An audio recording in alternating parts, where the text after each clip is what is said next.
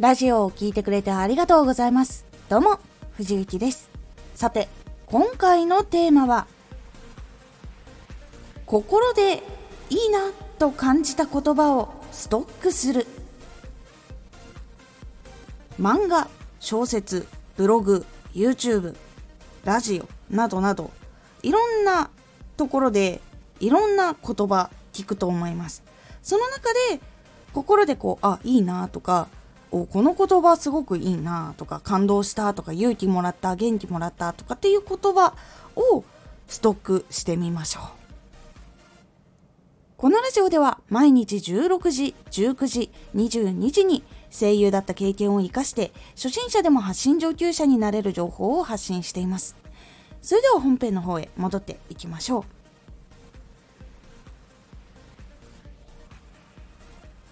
結構その心で感じた言葉っていうのは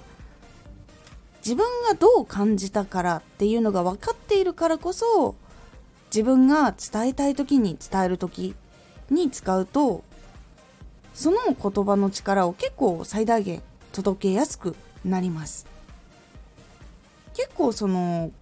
人の言葉っていうのはやっぱりその人の人生の今までその出会ってきた言葉とか受けてきた影響とか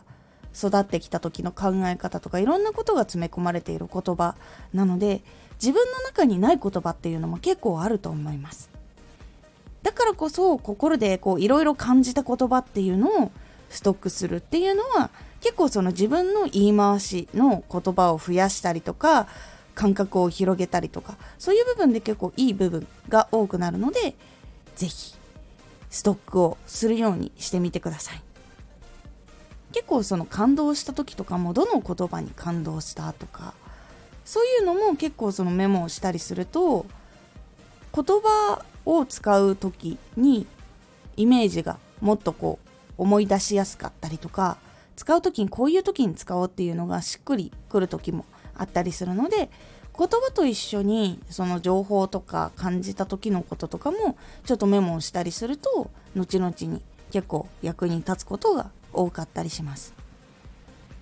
言葉だけメモをするっていうのもいいっちゃいいんですけどもちろんねそしたらそのその時の影響にこう左右されないで自分がこう言いたい時に言えたりとかっていう利点もあるんですけど結構その思い入れのある言葉の方が人間味がこもりやすいなって思っているので結構そういうやり方を私はしています。結構やっぱ語彙力をたくさん広げたいとか増やしたいっていう方は多くいらっしゃると思うので結構日常的に文字っていうのは見る機会が多いと思います。Twitter 見る人もそうだろうし YouTube でテロップ見るってこともあるだろうしブログを見るっていう人もいるし本を読むっていう方もいると思います。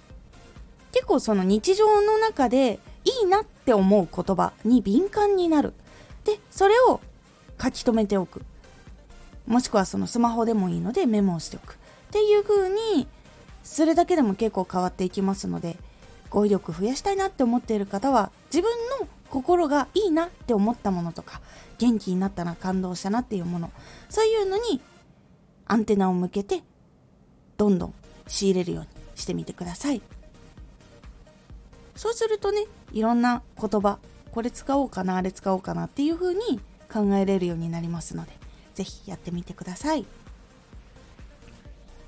今回のおすすめラジオ。大きなチャンスでも思い切ったこと大きなチャンスが来た時に満足してもらおうって思って作るのはもちろん大事なことなんですがそこにプラスアルファすることで次のチャンスが大きく変わるというお話をしておりますこのラジオでは毎日16時、19時、22時に声優だった経験を活かして初心者でも発信上級者になれる情報を発信していますのでフォローしてお待ちください。毎週2回火曜日と土曜日に藤雪から本気で発信するあなたに送るマッチョなプレミアムラジオを公開しています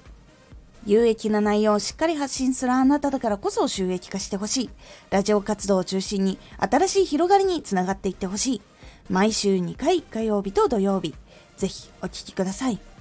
ツイッターもやってます。ツイッターでは活動している中で気がついたことや役に立ったことをお伝えしています。ぜひこちらもチェックしてみてね。コメントやレター、いつもありがとうございます。では、また。